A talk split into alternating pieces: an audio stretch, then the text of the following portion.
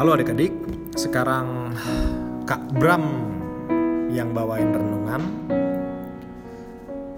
Melalui renungan ini, kakak berharap pikiran kita semakin diisi oleh kebenaran firman Tuhan. Hmm, tentu kita masih ingat akan perumpamaan mengenai anak yang hilang sebagaimana tercatat dalam Injil Lukas pasal 15 ayat 11 sampai dengan 32. Dalam perumpamaan tersebut ada seorang anak bungsu yang meminta warisan dari bapaknya yang masih hidup. Aneh ya, biasanya warisan itu diberikan setelah orang tua meninggal. Tapi anak bungsu ini saking kurang ajarnya, dia meminta warisan ketika bapaknya masih hidup. Berarti dia sudah tidak anggap bapaknya hidup lagi ini sebenarnya. Nah, bapaknya entah terlalu baik atau bagaimana memberi warisan itu kepada si anak kurang ajar, kemudian anak itu menjual harta warisannya. Lalu dengan uang yang sangat banyak itu pergi ke tempat yang jauh untuk merantau dan berfoya-foya, berpesta-pesta sampai habis uangnya semua.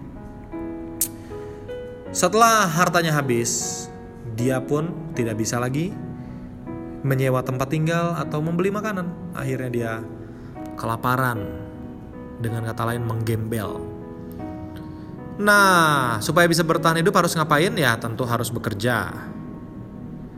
Ya kan? Supaya punya uang, supaya bisa beli makanan.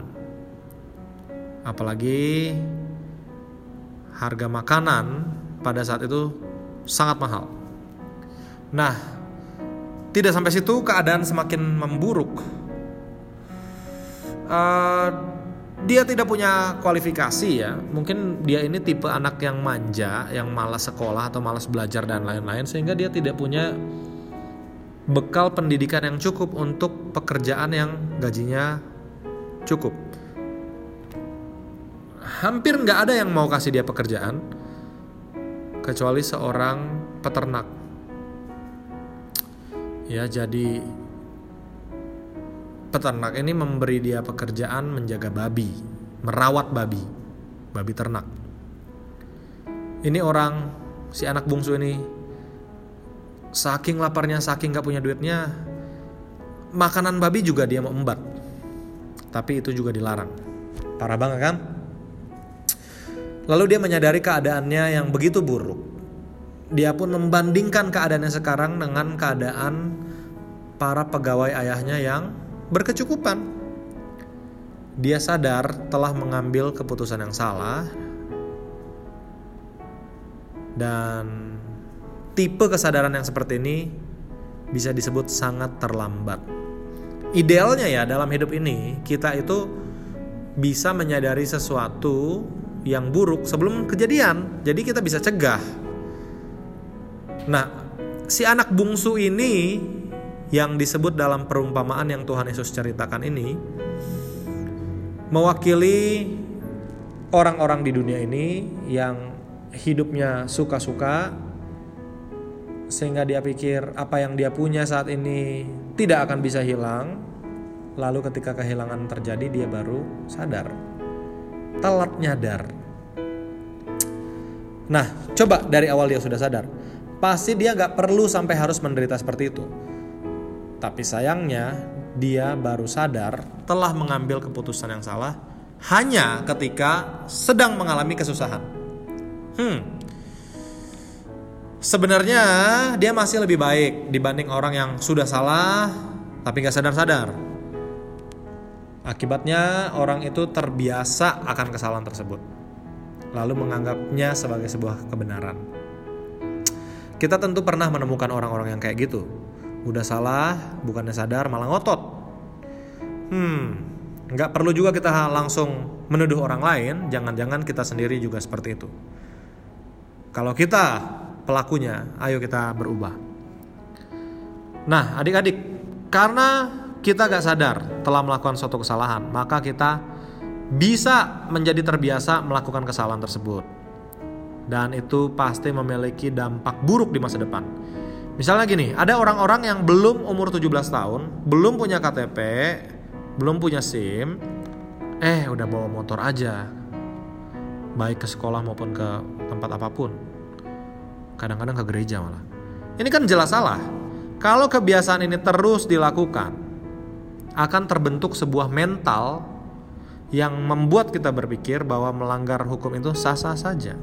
Akhirnya, bukan tak mungkin kalau kelak kita bisa menjadi pelanggar hukum yang lebih besar di bidang lain. Kalau kita diberikan sebuah pekerjaan yang mempunyai jabatan, bisa saja kita menjadi koruptor dan sebagainya. Nanti kalau sudah ditangkap KPK baru sadar, padahal harusnya sudah sadar sebelum berbuat jahat.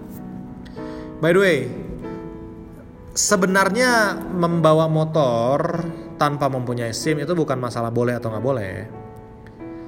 Ini masalah taat hukum atau tidak. Sulit bagi kita untuk taat kepada Tuhan. Tuhan itu kan nggak kelihatan ya. Kalau taat kepada hukum dan pemerintah yang kelihatan saja kita nggak bisa. Adik-adik, sebenarnya kita nggak perlu harus ngalamin hal buruk dulu sebelum sadar. Idealnya sebelum kita mengambil keputusan, kita sudah berpikir apa yang menjadi konsekuensinya. Kalau kita salah bertindak, maka akan ada dampak buruk di masa depan. Kalaupun kesannya sejauh ini aman-aman aja, ya jangan lupa bahwa risikonya bisa menjadi lebih besar lagi. Kita buat kesalahan kecil, aman lalu kita bikin kesalahan yang sedang. Aman juga. Lama-lama kesalahan besar. Aman juga. Sampai suatu hari kesalahan yang sangat fatal kita lakukan karena kita kira kita akan aman juga. Dan pada saat itu kita tidak bisa mengandu tidak bisa mengulang tidak bisa berbuat apa pun untuk mencegah, untuk menolak kemalangan besar yang menimpa hidup kita. Penyesalan selalu datang terlambat. Nah, kakak perlu bacakan Amsal 20 ayat 5. Bunyinya begini. Rancangan di dalam hati manusia itu seperti air yang dalam, tetapi orang yang pandai tahu menimbanya. Ulang ya, Amsal 20 ayat 5. Rancangan di dalam hati manusia itu seperti air yang dalam, tetapi orang yang pandai tahu menimbanya. Gimana tuh maksud ayat itu? Sebenarnya manusia punya banyak sekali rancangan, keinginan, ini itu dan lain-lain. Ya. Nyontek ya, bawa motor sebelum cukup umur dan pelanggaran-pelanggaran lain itu sebenarnya adalah bagian dari keinginan. Jadi rancangan atau keinginan yang banyak itu ibarat air yang dalam. Kita harus tahu apakah suatu keinginan itu pantas kita wujudkan atau enggak. Itu yang dimaksud dengan ayat tadi, orang yang pandai tahu menimbanya. Jangan sampai karena kita salah bertindak, kita harus menanggung hal buruk sebagai konsekuensinya. Kalau sudah begitu, baru sadar deh Gak perlu kan kita harus mengalami hal buruk sebagai akibat dari perbuatan salah. Lebih baik kita pertimbangkan di awal. Oke lah ya, mari kita berdoa.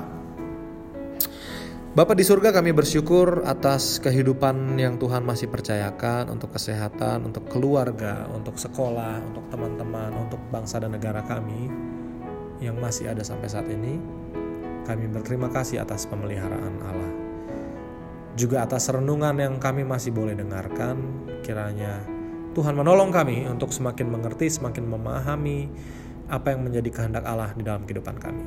Tolonglah kami menjadi anak-anak Tuhan yang sadari muda, menikmati disiplin dan ketaatan, sehingga ketika sudah besar kami boleh menjadi warga yang terhormat, yang bertanggung jawab, yang menjadi berkat. Kami serahkan kehidupan kami ke dalam tangan Allah yang mengasihi kami.